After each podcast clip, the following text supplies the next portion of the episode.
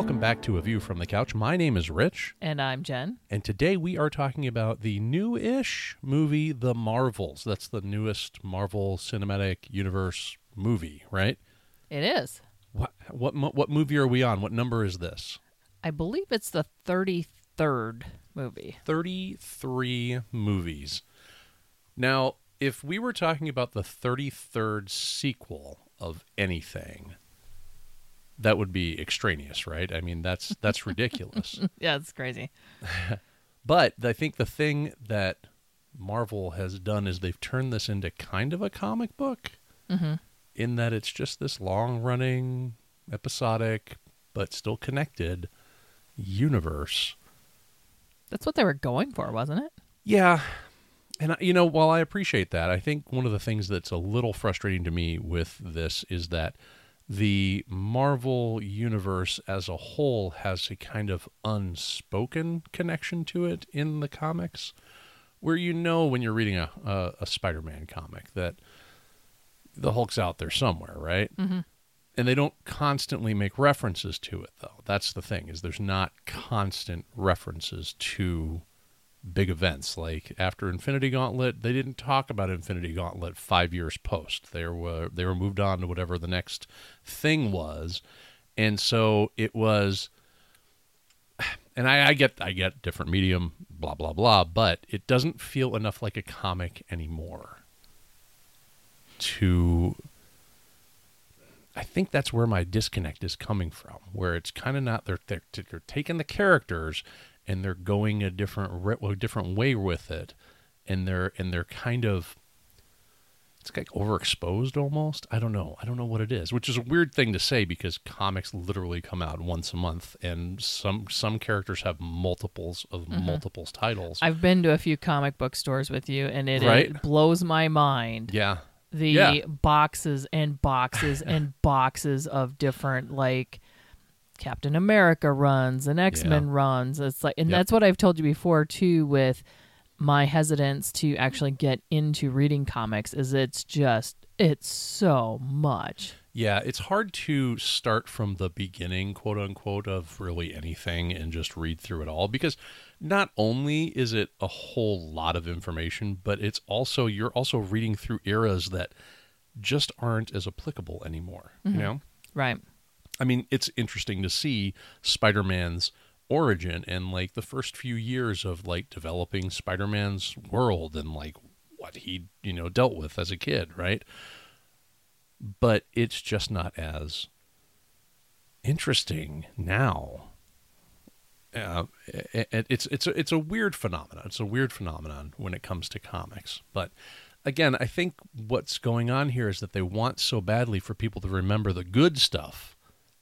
You know what I mean? Like, oh, remember remember Thanos? Thanos was cool, right? The whole snap thing, right? We were there. Everybody remembers that, right? Right? Right? We still remember that? Yeah. See, and I don't get all the hate that is out there for these movies. I, you know, I keep seeing posts of they should have stopped after Endgame, blah blah blah, and it's like hmm. I don't understand that because I feel like we have gotten some good movies. Yeah, some of it isn't so good, Yeah. but I mean, we got the Spider Spider Ham.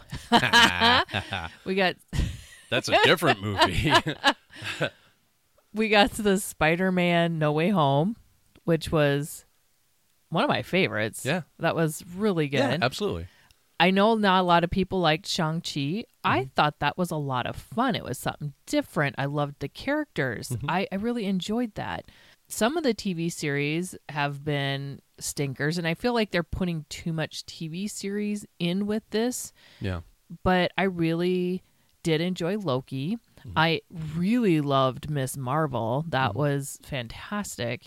WandaVision was good. Sure. You know, I so I feel like they're putting good stuff out there after Endgame that people are just dismissing. Yeah, I don't disagree, to be clear. I'm not saying that everything post Endgame has been bad. What I am saying, though, is I think they're leaning too heavily on what came before when they should be forging something new. That, that era is over. They need to be worried about how do we make the new mythology of the Marvel Cinematic Universe? I I agree. I feel like after Endgame then maybe have the little bit of wrap up, you know, with that Spider Man because you know that was already in production or whatever, and I Mm-hmm. Yeah, did sure. really enjoy that movie, but I feel like they kind of lost their way in their transition from Yeah. transitioning us from the old set of characters to what they could be bringing us with new sets of characters. Mm-hmm. And I feel like this transition's gone on a little too long. I know they were trying to establish this multiverse and the in, between Spider-Man and Doctor Strange, you Yeah. know, getting that set up, Loki, mm-hmm. you know, getting all this stuff set up, but then you had all this other stuff that didn't really have anything to do with it. Mm-hmm. I feel like you could have shortened it down a lot, get us into these new characters. But I think part of the issue too that we're going to run into is you have some of these fans all they want to see is Robert Downey Jr. as Iron Man. All they hmm. want to see is Chris Evans as Captain America. Mm-hmm. Well, those guys want to move on to other things. Plus, they're starting to get to a point where maybe they're aging out of this stuff. So Oh, yeah. you either need to use this alternate universe stuff and give us new actors in these roles or mm-hmm. go with new characters. We've talked about this before. There's tons of characters to pull from. You've got your X-Men, Fantastic 4. There's other just Marvel things. I, I mm-hmm. mean, I I I've seen the comic books shelves, people. There's tons there to pick from. there I'm sure they're yeah. not all wonderful, but Yeah. you can tell us stories about this and i think you've got unlimited stories you can tell mm-hmm. so i just feel like this transition trying to get us to a new exciting place has drug on too long I think the problem, the main problem here is you lightning struck once with B and C list characters, and like it or not, guys, Captain America was a B list character. That's why he got sold off. That's why, or excuse me, that's why he didn't get sold off. That's why uh, the the main Avengers characters all got shunted off into another quote unquote universe so that the X Men could have the Marvel universe all to themselves with the Fantastic Four. There's a reason for that. I, I mean, mm-hmm. I know when it comes to the MCU, nowadays people think that Captain America and Thor and Iron Man and to some extent Hulk are Marvel, but they're not. But here's the thing you struck lightning with it. Absolutely. Those B and C list characters made the Marvel Cinematic Universe what it is. The problem is you're not going to be able to do that twice with B and C list characters. You need your heavy hitters. And at the mm-hmm. time that they started this phase, they did not have their heavy hitters. They started trotting out other B and C list characters thinking that they're going to be able to hold up this franchise. Mm-hmm. And they're not going to be able to right you Right. know mm-hmm. When we get i think what's going to happen is we're going to see a revitalization when we get to the x-men when we get to fantastic four when we get to see these heavy hitters really shining on the screen as part of the marvel universe the marvel cinematic universe that's when i think we're really going to see the upturn again evidence in the final scene of this, which I'm going to spoil the fuck out of right now. So if you're listening and you haven't seen the movie, I don't know why you're listening to this without having seen the movie, but here we go. The X Men are in at the end of this, and literally everybody in the theater was like, What the fuck? Really? Hmm? Because everybody knows the X Men. Everybody is excited Honest- for that. honestly even me not a comic book person Yep. i had goosebumps on my arms i was like oh my god this is so cool because because they're coming. They are Yeah. gonna be here, and everybody knows Wolverine. Everybody knows the X Men. They are ready for that to be a part. Well, of this. they dropped it in Miss Marvel. The very it's the very last scene Mm-hmm. in the series that Kamala Khan's she's a mutant. yeah, yeah. It's so, it's mean, dropped in the last one. So even in the series, they're starting to put this out here Mm-hmm. that there's there's mutants out here. So You you what I think is great about this is that if the X Men are going to succeed in the Marvel universe, they're going to have to do so as it within the within the universe as a as a group of beings that are hated and feared by the people that they protect. That's how they work. That's what the X Men are a great allegory for social justice. They're a great allegory for the civil rights movement. They were a great allegory for gay rights. They are a great allegory for a lot of the things that are going on in the world right now. They're going to fit in just fine in the Marvel Cinematic Universe, but they only work if everybody else is against them. So I think what'll happen here is you're going to get I really hope that they take their time getting us to the X Men. Finish up whatever you've got to finish up with the Avengers, and let's put them on the shelf because the newest super team is going to be the X Men, and I think really for me that's that's one of the things that's going to revitalize this. And I know we talk about this a lot. Let's not talk about what's coming. Let's talk about what's here. So, Jen, why don't you give us Real quick before we Yeah. get into the who's well? Okay, fine. Let's not. You don't give me that then. What do you got? All right, let's just real quick. Before this, I feel like things that are good to maybe watch so you understand what's oh, going on yes, absolutely. is Captain Marvel, yeah, the first one. Ms. Marvel, Yep. the series, Yeah. and WandaVision. Yes, absolutely. All three. So I things. think you Yep. need to watch those three things so you understand our three main characters Yeah. and how their powers came to be, who they are, what their background is. Well, I mean, there's also things that are seated in those series Mm-hmm. that come to play in this movie. So Mm-hmm. if you have not watched Captain Marvel's, excuse me, Miss Marvel season one, you're going to be a little lost about certain things in this movie. So yeah, Mm-hmm. Also- definitely. Miss Marvel is fantastic. I highly recommend it. It Yeah. was a fun watch. Iman Vellani, kudos. They found a great actress to play this character, and Yeah. I absolutely adore this actress. Yeah. She is so fun. I I am in love with Miss Marvel. I she is one of my favorite new characters She out is, there. A, yeah, she is hundred percent a treat, and she carries this movie. I'm really sorry, does. she does. no, she steals every single scene that she's in in this movie. Yeah. Now, here's the thing that's funny about this is that I've never read a Ms. Marvel comic at all. The only introduction I've ever had to Ms. Marvel was through the Avengers video game that came out about five years ago, three oh, years yeah? ago. Yeah. Four years ago, maybe. I don't know, whatever it was. I think it was 2016, 2017, 2018. I don't know. One of those years. Pre COVID. It was pre COVID. And she is the main character in that. She is the perspective character Oh, in that. And she is fantastic. Like her powers aren't the most fun in the regular comics. They're just basically she can make she can make her body bigger. She can like embiggen. She calls it mm-hmm. embiggening. She embiggens things, right? Like parts of herself, arms, legs, whatever, right? Or her entire body. Like she's got to you know turn mm-hmm. into a giant person, which they already have that. They already have that in Ant Man, right? Mm-hmm. But they're not as much fun to play in the game. The other characters are far more fun to play, but her character is an absolute treat. She is a complete fangirl for these characters. Yes.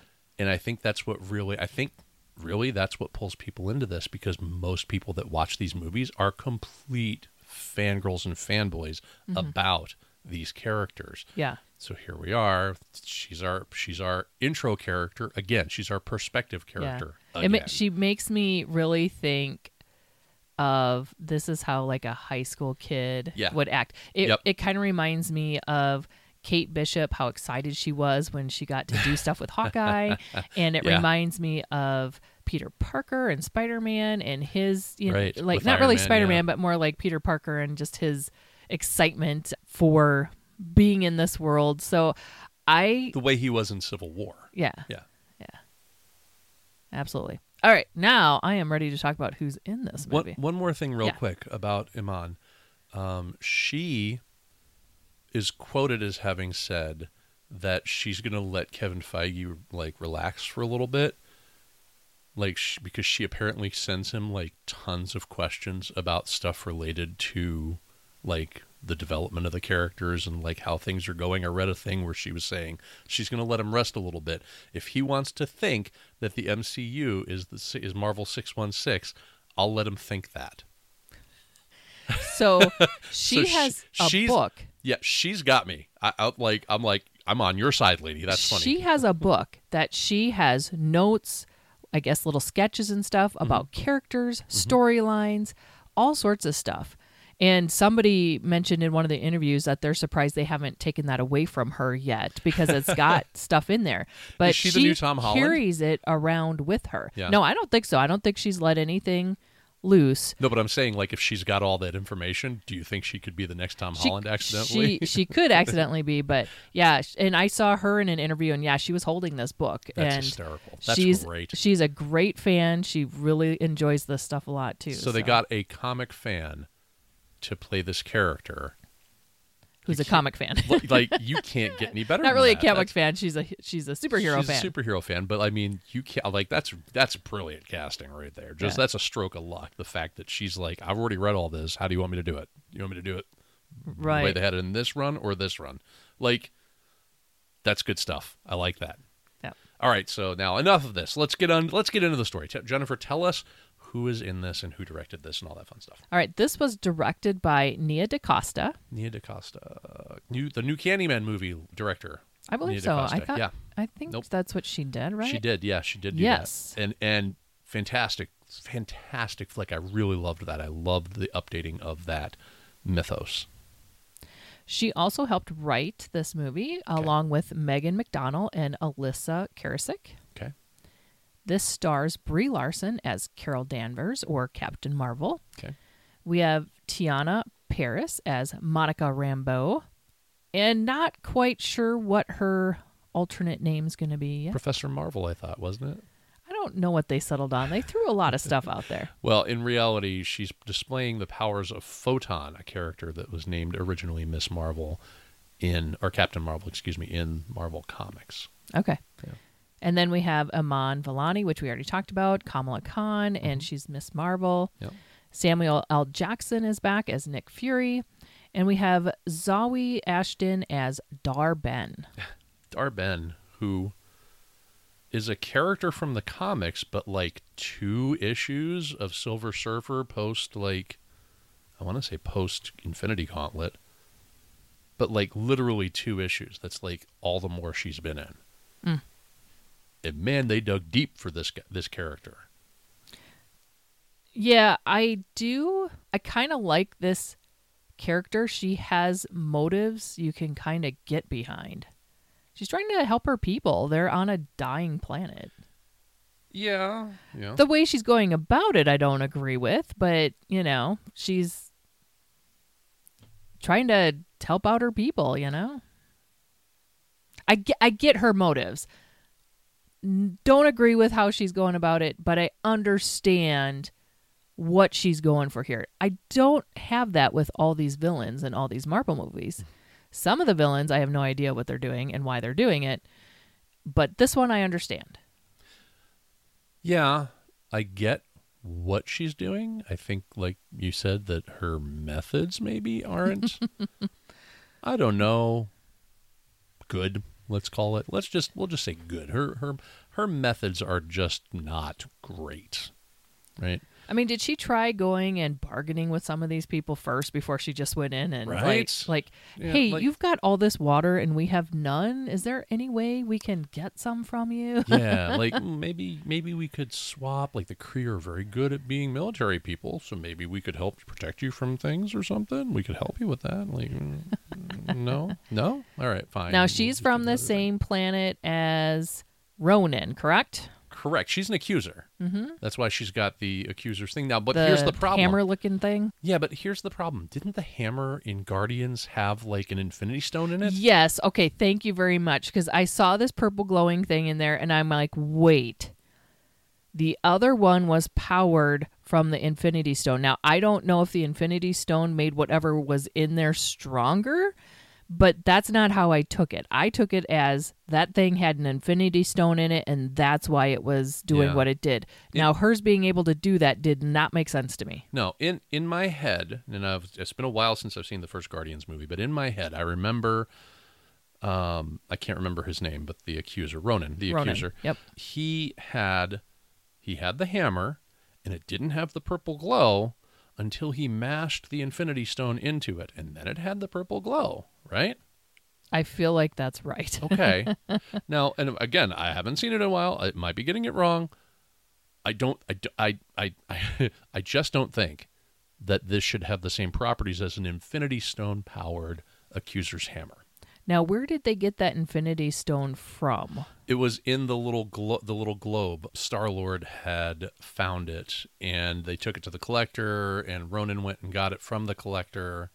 Because I remember Captain America was going back and putting those stones back in the correct timeline, Yeah, but it still would have gotten dis, or it still would have gotten. that It- would it- mean that it would be it wouldn't be in this timeline. The Infinity Stones from the proper MCU timeline, whether it's six one six or one nine nine nine nine. Those Infinity Stones are gone. There will be no Infinity Stones unless somebody goes and gets them from an alternate universe, which is what the Avengers did to Because they were with. put away. they put they got put back. At least Yeah. that's what Cap told us.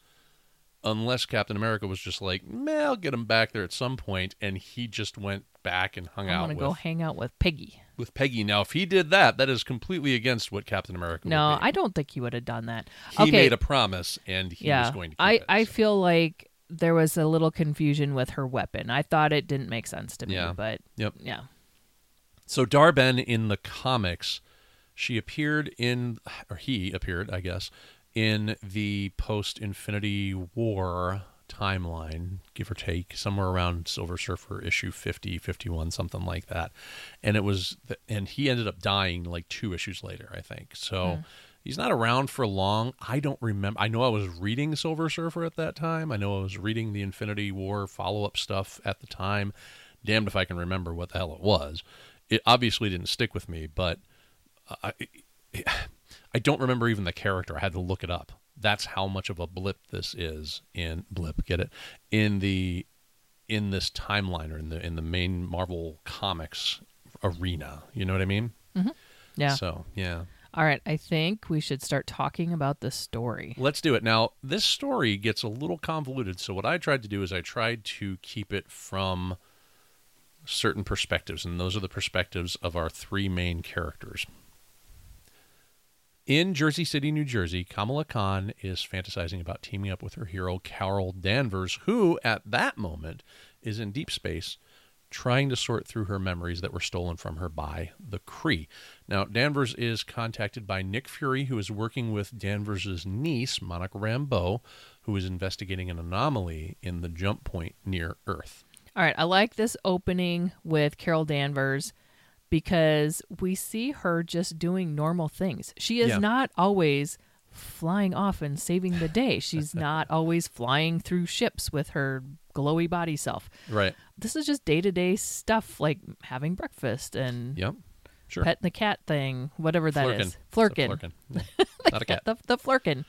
I thought this was kind of neat. I'm glad it didn't last too long, but we do see a quick little glimpse of her just doing some day-to-day stuff. Yeah. I mean that it would be really boring if we just saw that. I also feel like this gives us a glimpse to how isolating and lonely being Captain Marvel can be.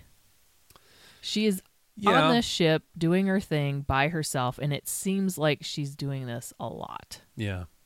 Yeah, from what they're from what the discussion with Nick Fury seems to be, this is her choice to kind of isolate herself. Mm-hmm. Which I don't fully understand even with what even with the explanation that's going to come later. Mm-hmm. It seems a little disjointed. It seems like it doesn't quite add up, but I mean, you're talking about an emotional state. You're not talking about facts. So I mean, there there's some things that I guess I'll have to just forgive. But yeah, again, uh, again though, I'm glad they didn't linger too long on this part. It feels it felt very Guardians of the Galaxy. Show us them doing a little bit of normal stuff, and then let's get right back into the action. Right, kind of a thing. right. Yeah, because I do. do like a little break from just action, action, action, action, action. You know, give us a little something else in there too. And so just seeing her do something normal Mm-hmm. was like, oh, look at that. Even the X Men had baseball games. So Yeah.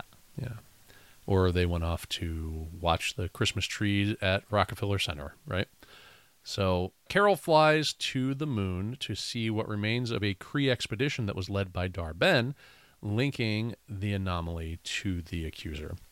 Now, when I say the accuser, she is an accuser. I'm I'm referring to Dar-Benn in that particular scenario there, not Ronan, who is Ronan the accuser. This is Dar-Benn the accuser, Mm-hmm. which is like a title, right? Like an Yeah. accuser. So Right. Like captain or director. Or, right yeah. or you know principal or The butthead, executioner. hey dummy, or whatever, you know. So, without without warning, Monica, who is studying the anomaly up close, causes an entanglement when she uses her powers. I just want to say Yeah. that Monica needs to top, stop touching things. Stop touching things. Yeah. As soon as she reaches out with her power to touch the anomaly, the entanglement happens. It affects her, Carol, and Kamala. Right, because Kamala at that time is playing with her bangle thing. Right. Which I need a little bit of clarification on this bangle thing. Okay. Does the bangle the bangle is not what gives her her power. She's a No. mutant, her powers come from The- within. right. What does the bangle have to do with her power? I don't.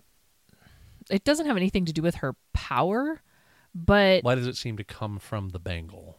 I I think it somehow enhances it or something. That's one thing I haven't quite figured out. And I Hmm. went and rewatched Miss Marvel again recently, but I was doing a puzzle or something and I think I missed that part because I was trying to pay attention where okay, when they talk about that I want to watch it so I can figure that out. And Yeah. unfortunately I failed at that adventure there. So but she doesn't need it. But those bangles are what was used to make those time jumps. Right. That we'll, we'll get to that part. Yeah. They're actually called the the quantum bands. Yeah. which actually is a tie-in to a character named Quasar who used the quantum bands. I think actually there have been plenty of people that have used the quantum bands in Marvel Comics, but the one that I think of is Quasar. He's the one that usually. So are has them. these quantum bands somehow related to the 10 rings that they have in Shang-Chi?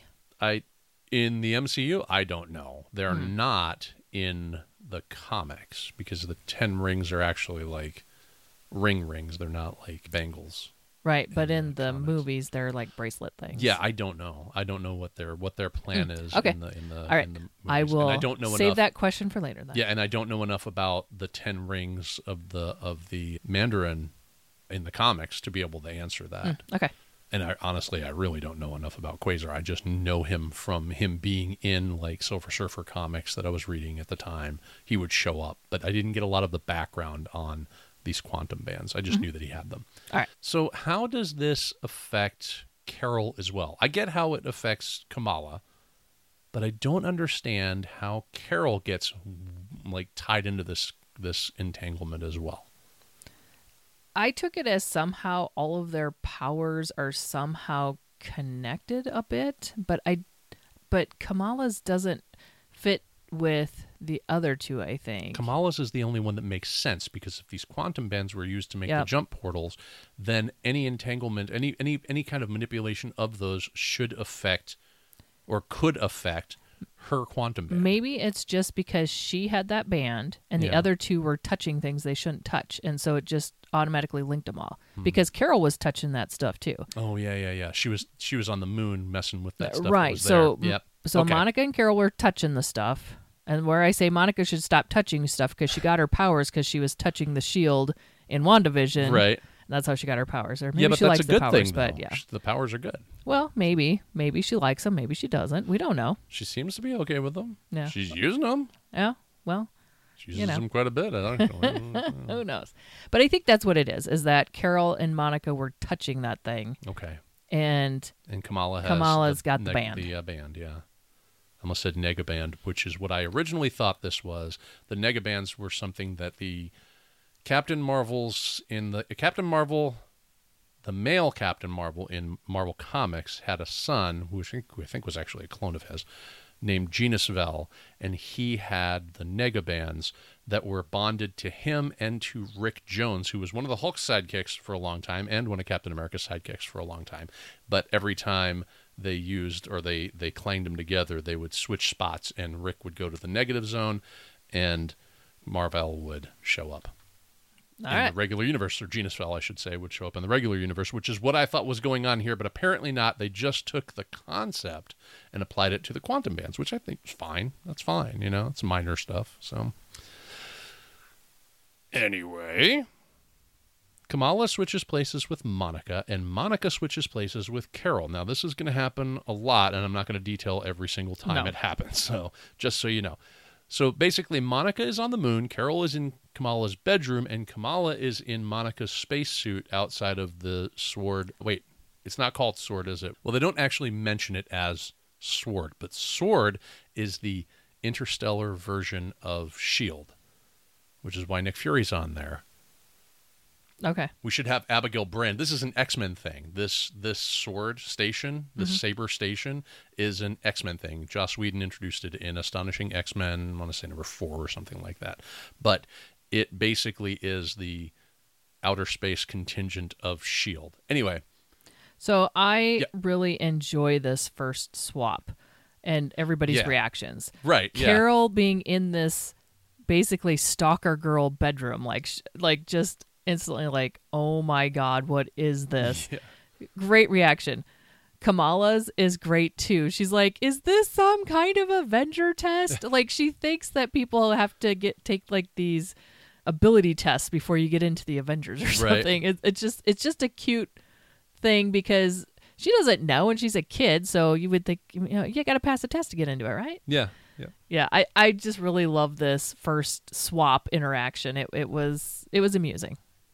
It was pretty good. Yeah, I think that Carol was a little off put by the whole thing, and I thought it was a little weird. Like, does she think she doesn't have fans? Does she think that people don't really know about her, I'm or that they don't care, or what? Okay, but here's the thing. Like if you go into somebody's room Mm-hmm. and there's pictures and drawings Like a and then shrine and then you? the and then the heart with the BFF and they're hugging and stuff. It's it it would be like Totally normal behavior. Come what is this? No, that's totally normal behavior. Come on, come no, on. it's not. don't come on. You're being ridiculous. Come on. So, who was on your walls that you had hearts around Pamela and Anderson? all that stuff that you were going to be totally BFF with? Pamela Anderson. BFF. Oh, BFF. Oh, jeez. I don't know. I don't. I don't. Okay, so here's the thing. Something about me. I don't generally have that that trait where I'm like obsessed about like one particular, and I didn't even really have that when I was younger. For the most part, I think that there were like like when I was very very little, I really liked Blondie, but I thought she was pretty. Mm-hmm. Or Debbie Harry, I guess, not Blondie. The Blondie, the band, because I thought Debbie Harry was pretty. If anybody, it would have been Indiana Jones, Harrison Ford, maybe. But Sure. like, if I had met Harrison Ford, I wouldn't have really cared, I guess, which is weird to say, but I don't know. I've only ever geeked out about like two people in my life Chris Claremont when I first met him, and Peter David when I met him. Yeah. You know, well, maybe Ken Foree, Who's that? the guy that we met from Dawn of the Dead. Oh, yeah. Empire. He was pretty cool. He was cool though, like, and I, but I didn't really even geek out that much. I didn't like ask him a bunch of questions. no, I you're pretty just like- excited. He was more into making fun of me because I didn't know who the hell he was. that was pretty funny. But I mean, we well, we got an autograph, we took a Yep. picture, and that was that, Yep. right? Like, Yeah. I didn't like geek out on him and like Right. you know like spend hours talking to him. The only people that I've done that to are Chris Claremont and Peter David, and those guys, I just spent time talking to them about like their comics, and I was like, "Tell me more about this. Do you think this is cool? What about that? You know, like." like little like that's that's the only time though. So I don't know that I would have had somebody up on my wall with like a BFF thing. You know what I mean? okay. Like Alright. I had X Men posters up. Does that count for anything? Sure. Wolverine. Wolverine would have been my BFF Sure. or Hulk Nightcrawler. and Wolverine, right? Hulk and well, Hulk and Nightcrawler and Wolverine and Colossus. those were my guys. You know, those were my guys. All right. Fair enough. So I, I just I I get it, but I don't relate on any kind of specific level on mm-hmm. that. So. Sure. Yeah. So while Carol is having her weird out moment, Monica is getting attacked by the Kree on the moon who call her the Annihilator, but when she activates her powers, she ends up swapping with Carol again, and so Carol finishes the fight. Carol then tells Fury that the Kree are going to attack the the Skrulls on Tarnax, which is their sanctuary, which I guess does that have something to do with Secret Invasion? I didn't watch Secret Invasion. That was the other thing that maybe you should watch is Secret Invasion, guys, because I didn't. Yeah, that might have been a good one too. I honestly forgot that one was out there. It completely went under my radar. From what I understand, it was not very good. Okay, and and I forgot it came out. I think I heard something and I'm like, "Oh, I should probably check that out." Yeah. And then it wasn't until I was watching some videos on this movie Mm-hmm. that I was like, "Oh, I should have there was watched that, show. I forgot about that. So I fell down on my research for this show. Sorry, Sam Jackson. We totally forgot about your show. I will go back and watch it though. So Yeah, I'll end up going back Yeah. to watch it too. I think this one of the things that this movie did was at least kind of reignite my my appreciation of certain things in the Marvel universe Mm. in the in cinema. Mm-hmm. So, yeah. So I'll, I'll end up going back to watch that too. So, on Tarnax, the Skrull Empire Emperor, excuse me, is being confronted by Dar-Benn. She wants them to lower their defenses so that the Kree can siphon off the planet's atmosphere.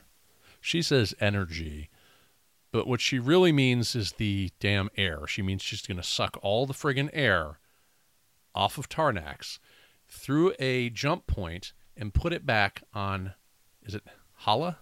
Hala. yeah. So this makes me think of Spaceballs I know, right? with the giant vacuum. She's gone from suck to blow, which is on the other end of the thing, right? So she sucks it up in the one end, she blows it out the other end. So That's not really what happens, but it made me think of it. it definitely has a Spaceballs. I wonder if. DaCosta's a fan of Spaceballs. I don't know, but I don't even know if it was intentional. But e- even if it's not intentional, it doesn't. It's not like film breaking or anything. But it's kind of a funny little aside, like, oh, it's the plot from Spaceballs, right? Yeah. Like that's Yeah. what this is. This We're is the plot from Spaceballs, giant vacuum. right? Joan Rivers. Yeah, Joan Rivers. like when you think about it, this really is just the plot from Spaceballs. so, anyway, after a group of Kree attack Kamala's home on Earth, Nick Fury and Monica show up to explain to the confused family what is going on. Okay, real quick. Yeah. We are now seeing Kamala's family here. Yeah. And I love this family. This family dynamic is so great. It, it's it's present in the series. Yeah. We it continues into here. Mhm. Her parents are loving parents. Mhm. Her mom's a little strict at times. Her brother's a loving brother, but he's there for her. I I love this family dynamic so much, and I'm glad they brought it into this movie too, so we can continue continue to see uh, these guys in here. I like her dad the most out of all of them. I think the dad is hysterical. Like he do, just going around doing dad shit, which I can totally relate to. I'm watching him do like he's like, "Yeah, but what about my portfolio?" And I'm like, "Fuck yeah, what about the portfolio, right? Like that's got to be something important, right? How old are you? 3000 years. Oh, oh, okay." like he's trying to sell like I don't know what what species it is that's that is manning the sword station, but he's trying to like get them to like invest. and I'm like, dude's working. He's still working. He's in space. Come on, man. And there's a scene in the in the in the show when Kamala is getting ready or wants to get ready for Avengers Con and the mom and the dad pop in to her room and the dad the mom has like a suit that she made for her out of traditional is she Pakistani? Yeah. Out of traditional Pakistani garb, but it's meant to it's meant to imply the Hulk, right? Yep. And then the dad jumps through the door and he is dressed as the Hulk as well. Green paint and everything. Green paint and everything, and he's doing the whole rah rah thing, and I'm like, holy shit, it's me. I would totally do that. That's, that's a me thing right there. That's an every dad thing. Dads are just goofy as shit. That's what we're here for. So. but yes, I do. I do appreciate the family dynamic. But again, the dad, the dad just does it for me. He's funny. So I, of course, dumb me. I don't remember anybody's name except for Kamala because do they ever really say it? I mean, Mr. and Mrs. Khan, right? That's it. That's all I can think of. Yeah, I don't remember what the names are either, unfortunately. So They- I think the brothers um, um, Amir, That's that makes Amir, sense. Amir, I think it is. Yeah, that sounds right. But I think what really makes sense here is that those are the type of parents that you call Mr. and Mrs. Khan. Yeah, it is. you know, like because, and I think what the the I think the reason for that is that her friend, I can't remember her buddy from from Ms. Marvel TV series, Bruno. Bruno. Yeah, that's it, Bruno. Bruno calls them Mr. and Mrs. Khan. Mm-hmm. So like even the like our perspective characters refer to them as such, and that's Right. what they are in my brain. So Mm-hmm. anyway. Anyhow, moving on. Another power switch puts Monica and Kamala on a Kree ship with Dar-Benn, but before the accuser can kill them, Carol flies in and rescues them and takes them to the surface to of turf surface of Tarnax. All right, so this seems a little weird to me because Carol's on Earth. She Yeah. gets switched to Earth, and she's so- I know she's fast, Yeah. but she somehow is able to fly all the way out to where they are in the matter of seconds. Jump points. My, my assumption was that she used a jump point because she is because she can't because of her power. I think she can just use a jump point without a ship. Is what it seems like Mm-hmm. Okay. to me. It, just seemed weird. I was like, wait, how'd she get there so fast? It is a little odd, but when you think about it, jump points. Okay, That's what made, that's what made okay. it make sense to me. Okay. So, I Fair wish enough. they would have shown us that because then you don't have to be like, oh, so she's like just that fast, Right, and they could have Like taken a couple seconds seconds to do that because this film comes in at an hour and 45 minutes, which is the shortest MCU film. Yeah, it's pretty fleet. Yeah. Yeah. very very fleet. I know when it was done, I'm like, wait, that's it? That felt really quick. Yeah. What's great about it though is that it never lets up. Like it's on the gas pedal almost the entire movie. Don't get me wrong, I do enjoy the the shorter time frame. Some of these three hour movies are just getting tedious. So You don't want a three and a half hour. I just, uh, I'm getting a little, I'm just getting a little tired of the long movies. You know, when I was younger, when I first started getting into film, I was I, I remember thinking to myself, man, if they would just make movies about two and a half to three hours long, they could just take take a little bit of time to kind of breathe and flesh out the characters, right? I got what I wanted, but I didn't get it for the right reasons. Because like Avengers Endgame, they don't spend the time to like flesh out characters. They're just jamming every bit of story they can into one movie for mm-hmm. three and a half hours. It's like, and, dude. and other movies that are three hours are just so long and over bloated and Yeah. just so much stuff in it. It's like, oh my god. or Here's it's my all thing. character stuff like Martin Scorsese's is all character stuff and I'm like damn dude damn come on. Show me a bar fight or something. give me Um, something yeah. my thing with these three hour movies is sitting in a movie theater for three hours is a long time to not be able to stand up for a second or use the bathroom if you have to or go Yeah. grab a soda or a water or something. Well you can but you're gonna miss something. you will miss something. So i just i am a very firm believer that there should be an intermission in these damn things. And i know you don't agree with me but these long ones i'm almost getting where i prefer to watch them at home just so i don't miss stuff. Because Yeah. otherwise i feel like okay do i have to go sit through another three hour movie just so i catch the whole damn movie? And then I, have to make sure i get up at a different spot in the movie so i don't miss the same spot twice you know? To be clear I don't disagree with you on intermissions. I disagree that they need to be around for three hour movies. I think that when you get to close to four hours then you need an intermission. Mm, okay. Three hours I think is fine. Pulling up to four is when you need to probably throw an intermission in there. Put it in there at the midway mark. Find a good spot. Whatever's a good chapter break. Break it off.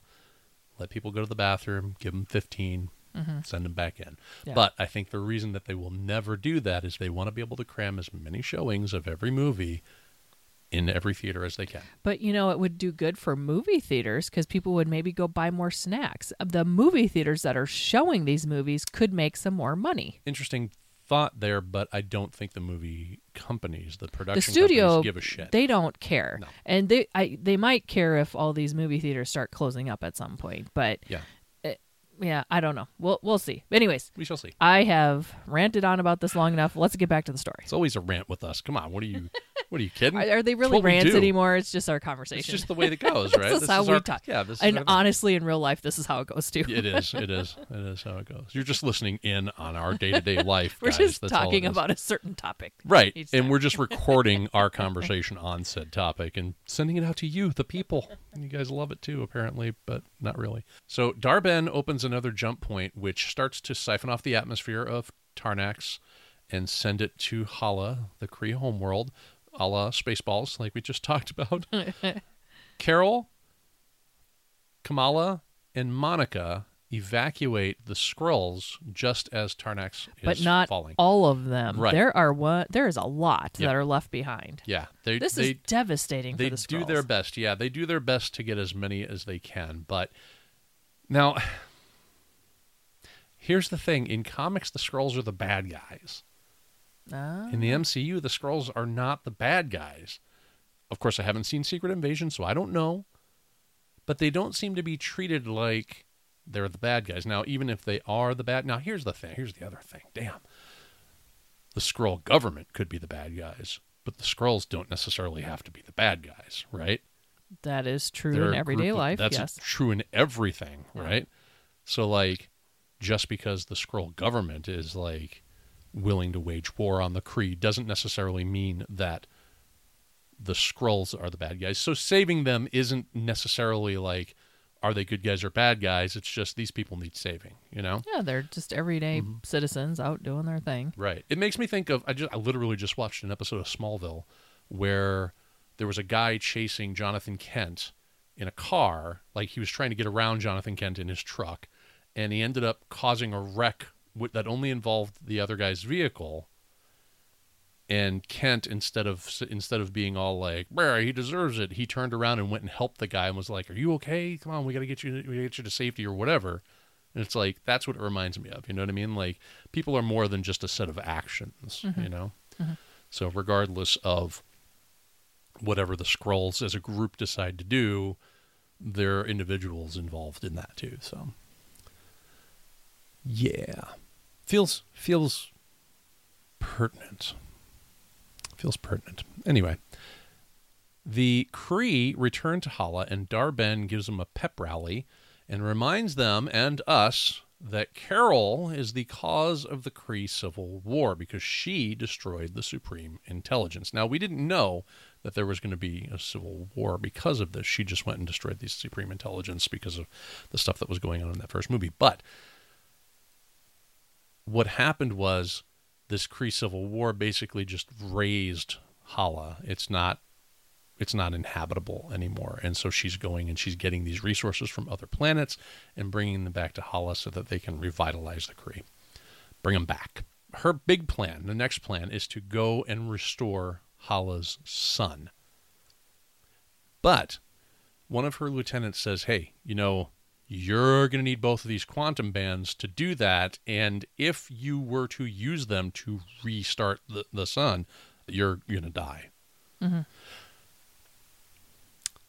Meanwhile, Carol contacts Valkyrie from the Thor movies and the Avengers movies, and she takes the remaining Skrull refugees to New Asgard, while Car- Carol, Kamala, and Monica use a Kree technology that allows them to see each other's memories. So I want to stop here for a second. This is something that I'm not familiar with. You are not familiar with because we did not watch Secret Invasion. Oh, is this straight out of the miniseries? But apparently, there is a character who is railing on people from not of this earth and how they should not be on this earth. And so they are going to go after these people or something like that. And so they're talking about, I think, the Skrulls, but it would apply to those of Asgard too. So one of the thoughts is, is this somehow going to cause some kind of conflict because Asgard is now bringing in more people from not from Earth onto Earth. So I know I'm not I can't talk about it too much other than apparently this is a thing that came up in Secret Invasion mm-hmm. that might cause a problem because they're doing this. I hmm. don't know for sure. I wish I would have watched this and I apologize to our listeners that I was not more prepared for this. How dare you? I wh- okay, so does this take place before Secret Invasion? No, it's supposed to be after. It's supposed to be after? Yeah. Okay. I think it would make more sense if it took place before then, because then you've got the Skrull refugees. You could have, uh, I don't know. That just, I don't know. It seems weird. It seems weird that that I think we just need to watch Secret Invasion because I feel like we shouldn't talk about this too much because we aren't familiar with we're it. not, yeah, so- yeah. We're, it's all speculation Yep. until we've watched it, Yep. honestly. So Yep. in the comics, though, Secret Invasion, just so that you know, is about the Skrulls kidnapping heroes and then taking their place. Ah, very like interesting. Thor and Iron Man and all those guys got a bunch of them got replaced by by Skrulls. It was literally an invasion plan of Earth. Okay. Yeah. So anyway, Body snatchers. yeah, kind of like body snatchers, kind Okay. of. Yeah, absolutely. So while they're using this Kree technology that lets them see each other's memories, Monica is overwhelmed because basically what happens is she disappeared during the snap, during Thanos' snap. So for that five year period, she was gone. Mm-hmm. And when she disappeared, her mom was on her deathbed with cancer. Mm-hmm. And when she came back, her mom was gone. And mm-hmm. of course, she came back. She wasn't aware that she was gone for five years. She came back exactly as she was the moment that she left, which was the edict, right? That was what they said. That's what the Avengers said they were going to do. Bring him back exactly as it was from that moment. And which causes all kinds of problems, by the way, just so you know. Anyway, and so this, of course, the, seeing, so she sees a memory in Carol's brain of her mom talking with Carol, and that kind of gives her pause. So the three women determine that Dar-Benn is headed to the ocean planet of Aldana, and they head there to thwart her plan. Carol, turns out, is the princess of Aldana. She married Prince Yan to help him with quote unquote legal issues. And she ends up convincing Yan to summon his army to help fight off the Kree. Now, question what legal issues do you think she is referring to? Probably something to do with getting the throne. Do you think that Carol is a beard for this guy? Didn't think of that, but maybe. I'm th- I think that she is. Although he treats her like, "Oh, I've missed you so much." He, of course, these guys sing. These people, this planet is a planet of people who basically live in a musical. So they speak by singing, and Yes. if you just talk, they don't understand what you're saying. Right, right. But What but did you think of this planet? I thought this planet was a little weird, but I loved the fact that Yan can can speak and sing, and he's referred to as bilingual. yeah. I was like, nice. All right, I get that, right? I thought it was a little weird to have them all singing like everything, but something that you have to get used to, I'm sure. Again, I'm glad it was a fairly short scene. I mean, I think they could have shortened it up a little bit more, but I think what was really important here was to see our three superheroes letting loose a little bit. I mean, Yeah, absolutely. Kamala is into it from the start. You watch her dancing in Yes. the background the whole time, but you know, then Carol and Monica start getting into it too, Mm-hmm. and you get the three of them like dance around and stuff. So I feel like it's almost a little bit of a bonding moment for these Mm-hmm. 3 women, you know? Yeah, the that's just, this is the point where I really this is the point that really convinced me that Iman Vellani was perfect for this role. Like she just dove right the hell in. Like she played this to a T. Mm-hmm. And I just I loved this. I loved her reaction to this planet. Just dancing her heart out and I was like that's all right, this makes sense. This Yeah. makes sense. She's Yeah. doing great. So, yep. So during the battle, Dar-Benn recognizes Kamala's bangle as the second quantum band, and she tries to catch the teenager, but she fails. She does manage to siphon off the ocean from Aldana to Hala as the Marvels flee. Now, did she get all of it, or did they stop? It seemed like they maybe stopped Yeah. it from all going. Yeah, I don't think they got. I don't think she got all of it, but they she did get a chunk of it. Again, why don't you just go talk to Prince Yan and say, "Hey, you have all of this water. can we just have some?" And we'll leave the rest for you so both of our civilizations can live on in happy lives. G- What do you think? Can I inter- Can I interest you in some protection for your planet in exchange for a little bit of water? Otherwise, what are you? What is this? The visitors? You're just going to show up and steal all their water, and take them for fu- for food, and leave? Uh, yeah, I I mean, really? her methods very suspect. Now, the Kree do tend to be kind of warlike, Mm-hmm. generally speaking, in this universe, in this Marvel universe. Mm-hmm. So maybe that's just a personality thing for her, where You she's can't like, go ask for help. Yeah, it's like We just got to go take it. Like, are they Klingons or something? Like the Klingons would do this. The Klingons Okay. would be like, "Oh, this will go here. We'll get this for the glory of the Empire." You know, like, all right, man, just chill because we can trade. Trade nothing. Take all. Okay, all right, settle down. Jeez, these Klingons, man, I swear, can't talk to them. So Carol tells Monica that it's all her fault that this is happening because of the supreme intelligence being destroyed, and that the guilt from this whole thing with the Kree homeworld is what kept her from returning to Earth. And this is where I'm saying to myself, what does that have to do with you going home? Is it because you wanted to stay out there to try and solve the problem? Because you didn't seem to be actively solving the problem. I yeah, I didn't understand her never going back Yeah. to see if Monica came back. Right. I mean, she just left her there. And she knows that the snap brought everything back. When Tony snapped, everything Yeah. came back. So that means that Monica would have come back. But not only that, she didn't go back from the time that Monica was a child until that point Yep. either. She never went back. True. And now that whole super intelligence thing happened back in around 96 because that's when Mm-hmm. Captain Marvel took place. So it's been many years. She could have gone back at any time Yeah. to check in on Monica and she didn't. Yeah.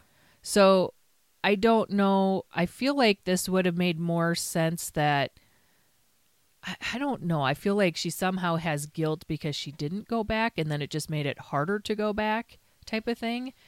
But I mean, I've been there, I don't know. I think an extra 20 to 30 minutes on this movie, you could have nailed this. Yeah.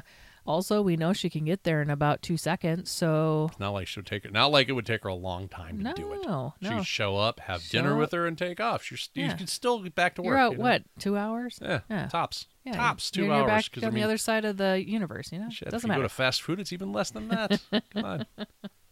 Not that I'm recommending fast food to anybody because fast food's garbage, but you know what I mean.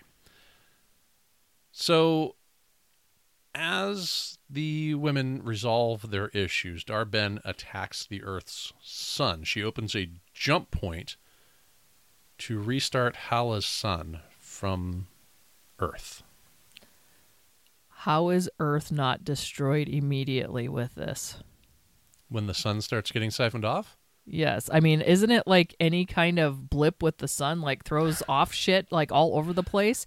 And you're talking about a massive, like, I mean, it wasn't a, all of it, but there was a chunk that started getting siphoned off over yeah, there. Yeah. I mean, it didn't last long. There, so there's that. But I think what you've got to do is look, if you believe that Armageddon, that they can blow up the asteroid still, even though they didn't follow the very precise instructions of the scientists that said this is the only way that it will blow up, you will be okay with the sun getting a little bit siphoned off before the Marvels ended up But- fixing the problem. But I didn't believe that in Armageddon. And I really thought, now, I don't want them to say the Earth is destroyed and everything now, but why not be like, oh, all of our satellites are goofed up because something, some heat flare, blah, blah, blah, burned up half the whatever. You know, I mean, there could have just been a little something like that, but it was like there was zero effect on Earth or anything around Earth because of this.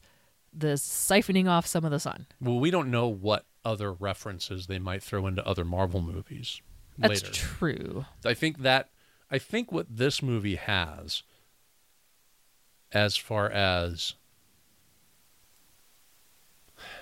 I want to say that the the way to connect these movies going forward should be closer to something like that. Mm-hmm. Like don't explain it, just if people have seen Captain Marvel or the Marvels, excuse me, then they're going to know why the satellites aren't working. Oh, there was mm-hmm. some kind of massive solar flare that, you know. Right, and we don't have to say, well, when Carol was fighting the Right. Kree, Yeah. there was the solar. You could just say, oh yeah, there was this weird solar flare a couple years ago, and now we Now the cell phone towers don't work, so they're trying to rebuild cell phone Yeah, towers. That's yeah. why cell phones don't work on Earth right now. Yeah. Whatever, right? Whatever the reason. Sure. That's how you can connect these movies. I don't know. That would be one of those little things that they would use, I think. Yes. Anyway, so the Marvels warn Fury that this is what's going down, but he is knee deep, knee deep in Flerken kittens at this point. The Flerken was pregnant. the Flerken goose was pregnant. And uh, Goose gave birth to a bunch of Flerken kittens. Or I think they're calling them Flur kittens, which is goofy, but appropriate. So they actually end up, the Marvels, all three of them, end up using the Flerkens to assist in the evacuation of the Saber station because when Dar-Benn attacks the sun, the station shuts down. Like power shuts down to the station altogether. I thought there was something they attacked on the station too. I think it was because well, yeah, yeah, you're right because there were Kree there. That's right. Yeah. Yep. So because the station is is going down, they Yeah. need to evacuate. So the way that they do it is they have the Flerken consume the people on the station. Yeah, I love Kamala again here. She's running around with the kitty going, Here, here, Yeah. get in the kitty or in the She's, flerken. yeah, she's chasing around everyone that she's after, and she just points a flerken at them, it, like a gun, and it just it absorbs the person.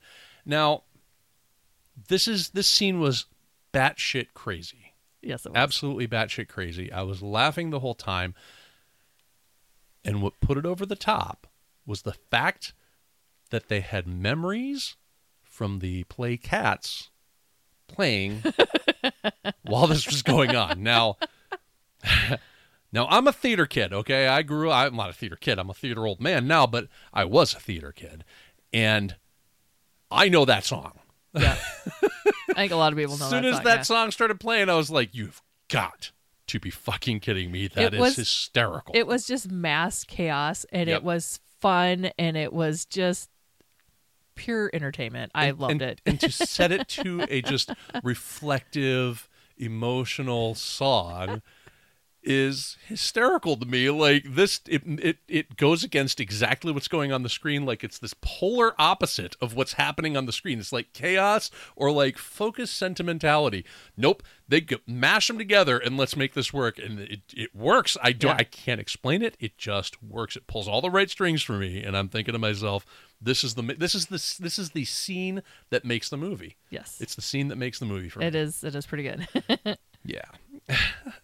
so the Marvels then confront Dar-Benn and seem on the edge of victory, but the Kree manages to get a hold of Kamala's bangle. And Dar-Benn tears open a hole in space time by using the combined quantum bands to try and restart the sun at this point. What is she doing? Why does she she's not near Hala. She's not trying to restart the sun at this point. What's the point? If you're going to sacrifice yourself by using the quantum bands like that, shouldn't you be doing what you said you were going to do to begin with? Wasn't she doing that to get the sun siphoned over? No, she Like the sun was going to get siphoned over anyway. right, but they but Carol shut that down. Mm-hmm. Was she trying to open another one? Was she trying to restart it or something? I don't know. I'm not it's not 100% clear to me what she was doing quite. But she does use the the the quantum Well, bands. the quantum bands weren't going to destroy her by opening time portals. It was if she was going to use that for the energy to restart the sun. I think that is where they're saying that's just too much and that will kill you. I don't think they were meaning she was going to die just by using them. That's the way I took it. Although she only needed one to open those time jumps, anyways. Yeah. But she got the one. I think she was trying to open a time jump and then get there to the sun. That's where I feel like she would have sacrificed herself because of the energy it would have taken Hmm. to restart that thing. She didn't get that far though. Okay. Yeah. All right. Fair That's enough. how I understood it. Fair enough. Fair enough. Okay. Fair enough. So she ends up tearing a hole in space time by using those quantum bands. And Carol and Kamala have to overcharge Monica's powers with their power so that she can repair the tear in reality. But what happens is Monica gets lost in the other reality in the process of repairing this rift. It seemed to me she knew that was going to happen. She did. 100% she, She, knew that. knew that she was going to Yep. get closed on the other side. Yep, hundred percent. Carol returns to Hala and restores their sun with her powers, and then returns to Earth to help the Khans move into Monica's old home in Louisiana. Now, why are they moving into Monica's home in Louisiana? Carol's moving in. It feels like they're moving in. No, because the box says Carol's treats and Goose's treats on the boxes. Right, but like, I it's Carol moving in there is it Carol that's Yeah. moving in there? Mm-hmm. Okay, I misunderstood that then. The way it felt was it felt like because the mom even says, "Oh, this place is nice. You could find a place like this to settle down to the to the brother or for a family." Okay. Well, I thought she was. Oh yeah, I thought she was like saying, "Hey, you should, you should marry Carol." Oh no no no! I Is think what she's no because he got married in Ms. Marvel.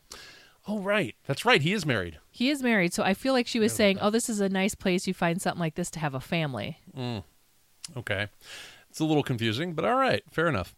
So Carol is moving into Yes. Monica's old home, and Yes. the Khans are helping her move. Yes. Okay. All right. Fair enough. Well, I had that way off.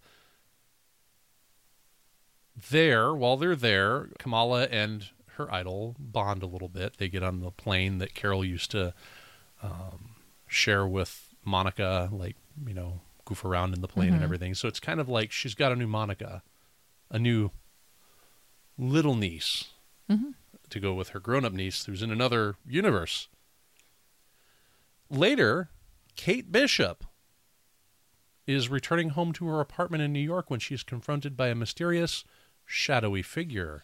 Now this is exactly how Nick Fury presented himself to Tony Stark That is correct. in the very first movie. Yes, but it's not Nick Fury. It It's not. It's Kamala Khan. It is. She wants to recruit Kate to join her team. Please? yeah. Now, my theory here is that they are starting the Young Avengers because Kate Bishop is one of the Young Avengers in the comics. Okay. This would be this would be cool. I, I'm I'm 100% for this. I hope it's not a TV series. I really wish, I really hope that it's going to be a movie. We'll see. It could be a lot of fun. So, they haven't introduced enough of the other people. Basically, it is Scarlet Witch's grown child, one of them, or is it both of them? Forgive me, it's been 20 years since I've read the original Young Avengers run. There's like five or six people altogether mm-hmm. that that create this Young Avengers group. Anyway, I think it would be cool. Bring in the Young Avengers. It's something different. It's something new. It's Yep. something exactly like what Kamala would do Yep. I think she so would too. definitely do something like this. And then in the mid credit scene, we get to see what happened to Monica. She wakes up in a medical gurney next to her mom, who's apparently alive and well in this universe that she's mm-hmm. in. but not her mom. But it's not her mom because when she's she calls her mom and she's like, Who the hell are you? the mom is like, Who the hell are you? Now, Maria is wearing a costume that is 100% binary. The character binary is an identity of Carol Danvers after she had her power stolen by Rogue and was and, and escaped Earth to go live with the Kree. She ended up getting these powers, these kind of solar powers, basically. And she wore an, a uniform that was very similar to what we see on Maria in this scene. It's got the two little pluses on it, those two little they look like Nova star, two two stars like a binary star system, mm-hmm. right? So anyway, we get to see that. But the the real kicker here is that the two get interrupted by Beast. You know Beast from the X-Men, Yeah, and it's Hank McCoy. and it's voiced by Kelsey Grammer. Kelsey still. Grammer. It. You called him an it? Man. See, this is why we need mutant freedom now, okay? Did I say it? You did. You called him okay, you I'm called him an it. sorry. How dare you? Is voiced Mutants- by Kelsey Grammer. Mutants are people too. I know I'm bad. Damn it. I'll but go he stand in the corner for a few minutes. You should. You should. You should think about think about your Think about what I've done. Think about your your flatscan ways. Anyway, so Beast tells Binary that Charles is waiting for updates on their new friend, and we get a little bit of the X Men Two theme song in there too, and the whole theater again went absolutely apeshit. Like, what? What the hell's going on? So yeah, the it was th- this is a moment that uh, every time they tease the X Men, this is the first time we've actually been teased the X Men. We've had teases of like Of mutants here. mutations and stuff. Yeah. Yeah, we've had teases of mutants. This is There's- actual Charles X-Men. Xavier. Yeah, Charles Xavier showed up in Multiverse of Madness, but he was he was he was not he was not the Fox universe Charles Xavier. He was the animated TV series universe Charles Xavier, as evidenced by the wheelchair that he was in. Mm-hmm. This is the first direct reference that we get to the Fox universe being pulled into the MCU. And Well, no, because in WandaVision we have who's the speedy guy? Quicksilver? Quicksilver. He's in Evan Peters. But he doesn't play Quicksilver. Evan Peters in the X Men series is playing his Wanda's brother, right? In WandaVision. But okay, but that Right? It's the same remind character, me, isn't it? It's not the same character. She's he's not playing Quicksilver. He's not playing the actual Quicksilver. Like is is she really her, his, is he really her brother in WandaVision? I thought that there was some sort of caveat to that. There is she because it's all made it. up in her head Yeah, anyways. she created it. Yeah. But he's not a mutant in that. It's just a name drop. That's it. This is like we see mutants on screen in a Marvel well, Cinematic I am going to disagree that that was actually the first time we actually get because that to me felt like they were pulling that directly from the Fox movies to give us something to look at. Like here, we're going to start connecting these things. We're going to start giving you some X Men in here. Yeah, I don't know. I don't know. This is the first I think to see like the actual X Men universe right here in front of us. I mean, they were in that like when when Beast steps to the side, you see like the doorways from the X Men movies, those silvery doorways with like the sensors in the middle. You see those. I mean, that's Yeah. Mm-hmm. like you know where you are if you've seen these movies. You know who these people are. So it also means that there is at least some sort of contingent outside of Earth in that in that Fox mutant verse that we don't know about. Right. Otherwise, why would there be a binary there? So, Yep. but anyway, so what what do you have for notes or trivia or anything like that? I've already gone through everything I have. have you now. Mm-hmm. Interesting, interesting, interesting. So I wanted to point out a couple of things here. That Sword Station we talked about is from the X Men comics. There was a character in the X Men comics called Abigail Brand, who is the director of Sword. I don't know that they're going to have Abigail Brand in the MCU because they need something for Nick Fury to do now that Shield doesn't exist anymore. Mm-hmm.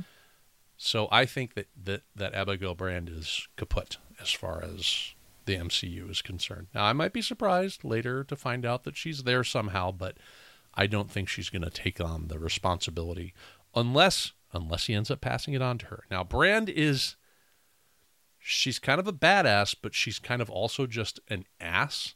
Like she is not like a likable person or character at all. She's one of those types of people that kind of plays both sides to get what she wants, mm-hmm. kind of a thing. Mm-hmm. And not in like that Nick Fury way where it's just like tee hee, just a little bit. Like she's doing it like at the detriment of other people sometimes. Sure. So Sure. she's an interesting character, but I really don't know that we're ever going to see her. So All right. Fair yeah. enough. The other thing I wanted to talk about is if you, as a character, destroy a whole world by cutting it off from its resources, and not like Carol did with the Supreme Intelligence, does it make it all better that you come back and you bring their sun back? Does that mean everything is forgiven, or is this just I think it's better than nothing, but there's probably a lot of people that died because of it. it feels kind of performative, right? I feel like I feel like she maybe should have some kind of consequences to doing that, destroying another planet. There are no consequences No. for her though. I mean, No. what what it's like trying to arrest Superman. How do you arrest Superman? You would only be able to arrest Superman if he submits to it. Right. Right. If Carol's not willing to pay whatever price the Kree decide to make her pay, Mm-hmm. she's not going to pay for anything. Mhm. You know. I don't think she's the kind of character that would do that, though. You know what I mean? Yeah. All right. No other notes? Nope, that's it. Fair enough. Well, let's talk about whether we would keep, rent, or Raze and tell me why. All right. I'm going to keep this one. I went back and forth between rent and keep, but I really did enjoy this movie, and I'm kind of excited to watch it again at some point. I this uh, let me start with the stuff that felt a little confusing. Carol's reason for not going home and Mhm. making that that wedge between her and Monica. Yeah. I don't get that. I don't understand why she wouldn't have gone back. It's a I mean, I know she yeah. had other stuff going on, but we just saw in this one that she can fly from Earth way, way, way, way out there in the matter of seconds. Yeah. So it really makes no sense that she didn't even have 10 minutes to go back and say, Hey, I'm really busy, but I've been thinking about you and you're awesome and I will see you later. Because that would Right. mean the world to a kid, Right. Yeah, absolutely. you know? hmm Uh, so I, I don't get this. That part is probably the part I like the least on this whole thing. A few of the other things we talked about, like that whole surface of the sun thing being split out, I feel like that wouldn't have. I, I feel like there should have been Yeah. issues from that. The speed flying I just mentioned. I'm not really sure I understand how the bangles work for Kamala yet. That might be my fault. I'm just not getting it. it's very possible. Does does Kamala have both of the bangles at the end of this movie? I don't. Does she have any of the bangles at the end of this movie? She has the one. She just kept the one. I think so. Interesting. Okay. I I don't know what happened to the other one. Interesting. Or did they get rid of both of them? I don't I don't remember. Yep. I got to watch this again, I guess. I don't know. Stuff I did like. I I think I have a new a new probably top 10 favorite character with Kamala Khan. I I love this character. I love this actress who played this character. She did it really well. I enjoy this a lot and I cannot wait to see her in other movies. Yeah. I mean, they found a great character and actress here. The Flerken evacuation thing was goofy as hell, but I loved it. It was funny. It had me laughing. It just worked. It yeah, it was I mean the people running away from the Flerkens and they're like, "No, no, no, we're trying to protect you," Yeah. you know? It was and- then and then the Flerken like to cough up a human like a hairball while they're trying to fly down and I'm like, "Oh, this is to be bad if these all start, you know, Right. coughing up fur balls here." Yeah. The first time they switched, kind of everybody's like, "What the hell's going on?" Their their reactions to that. Kamala floating out in space. She took that much better than I would have. I'd instantly panicked and She did instantly panic, but after she after she saw Nick Fury, that's when it kind of went away. Yeah, But like yeah. right off the bat, she was like, "I don't know what's happening. Why am I here?" You know. Yeah. She freaked. Right. Yeah. The dance planet, while it was kind of goofy, I loved the bonding that we get out of it. Um, the bright colors. It was just kind of a goofy little thing that I still enjoyed that. And I'm excited for what this starts introducing us to. You know, like you mentioned, this could bring on the young Avengers. I don't even Yeah. care who's in it. If I've if I've got Kate Bishop and K- Kamala Khan, I don't care who else is in it. I, I really enjoy these two characters. Yeah. I can't wait to see what's going to happen with these guys. Yeah. This is going to be so much fun. You got two people who are super excited to do good things and be superheroes. That's going to be so much fun to watch Yeah. if they do it right. I should Right. take that back. If they do it right. And I'm also excited for the X-Men. I I think this is going to be exciting. I think it can open up a whole new avenue of stories for us and maybe get people excited again about the MCU. So I'm very excited for where this goes, but I enjoyed this movie a lot. And I know this movie did not do as well as what they were hoping it would in the box office, but again, I feel like you, you we're just coming out of the actor and the writer strike, so there's not a lot of promo going on for it. Mm-hmm. Ticket prices are up. Money is tight for Yeah. people. Yep. People don't have a lot of extra money. I feel like the other thing is I saw lots of comments on why am I going to pay, you know, 20 30 dollars to go see this in the movie when I can watch it on Disney Plus in 3 4 months. Right. They're already paying for Disney Plus, so why pay those movie theater prices to go see it? Right. So I think this is kind of why we're not having as big of movie. The other thing too is this is an all female. The villain is female. The three superheroes are female. This was directed by a female. It was written by three females. It, it's it's and you know unfortunately there's people out there that just because there's a strong female lead they're just not even going to give this movie a chance which is too bad mm-hmm. because i Yeah. i think people would really enjoy it if they would let some of that stuff go and just enjoy the movie for it being Mhm. an enjoyable movie so i'm going to keep this Okay. how about you I'm gonna go with keep as well. It's gonna be a low end keep. I think this is not my favorite Marvel movie at all, by really any stretch. But there there were promising things in this movie. The humor of adding memory to that Flerken scene was like chef's kiss. That was hysterical. I loved that. I love Iman Vellani and her pure joy in playing Kamala Khan. I think that she is the exact type of personality that the MCU needs going forward. And I don't just mean that on screen, I mean that off screen as well. This is the kind of personality that Tom Holland has when it comes to Spider Man. Mm-hmm. He is jo- overjoyed to be a part of it, Mm-hmm. he's really into it. Iman is really into it as well. And it's a joy to watch. It's a joy to read about. It's a joy to hear about that right there makes me excited about potentially the future of the MCU. Mm-hmm. Because the present right now for me, the MCU present isn't as exciting. Mm-hmm. Like I said, you're not going to get you're not going to get lightning in a bottle twice in a row. Not with B-list and C-list characters and like it or not, that's what we're dealing with right now. Mm-hmm. When the heavy hitters start coming in, we're going to start getting good stories. We're going to start getting more compelling stuff. People are going to relate to them a little bit more. I don't relate to Kamala. I don't relate to Carol. I don't relate to Monica. I don't relate to Nick Fury at this moment in his life. He seems like he's adrift. I don't know that this is a movie that I'm going to rewatch a, a lot, but I did enjoy it. I did enjoy a lot of it. There were things that I think could have been fleshed out a little bit more to give us a little bit better explanation. They could have filled out the time frame a little bit more. Give us a give us two hours. That's fine. I think two hours is a good mark for a movie.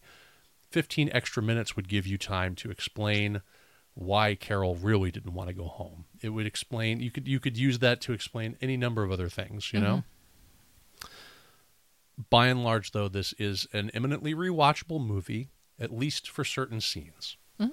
So a low end keep for me. It almost was a high end rent, but I think the cat scene really got me. I think that that's Memories what pushed you over the edge. it did. It did, and just that, like anytime Those you're going to play that, Flerkens. yeah, anytime you're gonna play that for laughs, I mean, man, that's that's good. That's that's fun. And I'm not one of those people that are like like, yeah, whore it up for laughs. But no, this works. This works. The memory scene works. All right. So what? Two keeps there. That's not bad. Right. What are we doing next? All right. Next week. Well, first, Yeah.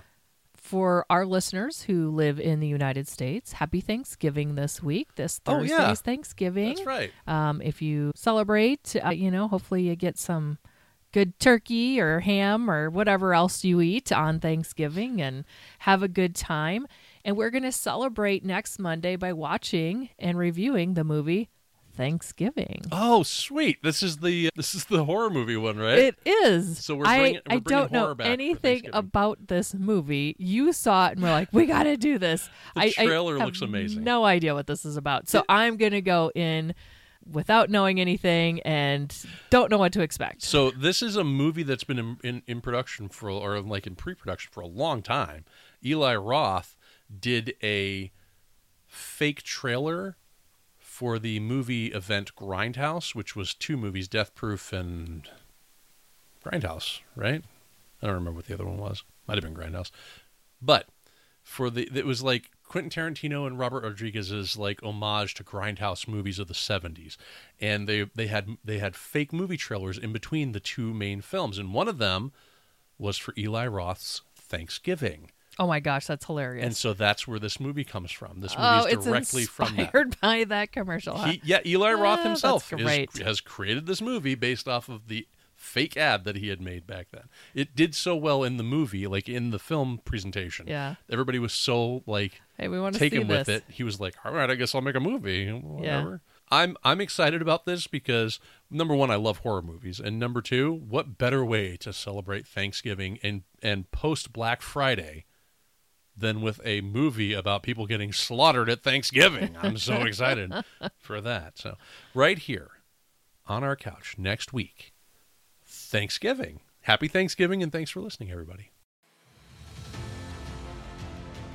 You've been listening to A View from the Couch, a Space Moose Media podcast. You can interact with our hosts on Twitter by going to twitter.com forward slash view underscore couch. You can also email us at a view from the couch at yahoo.com. If you've enjoyed this episode, Please help us get noticed by leaving a five star review on Apple Podcasts or the podcast platform of your choice. Thanks for listening.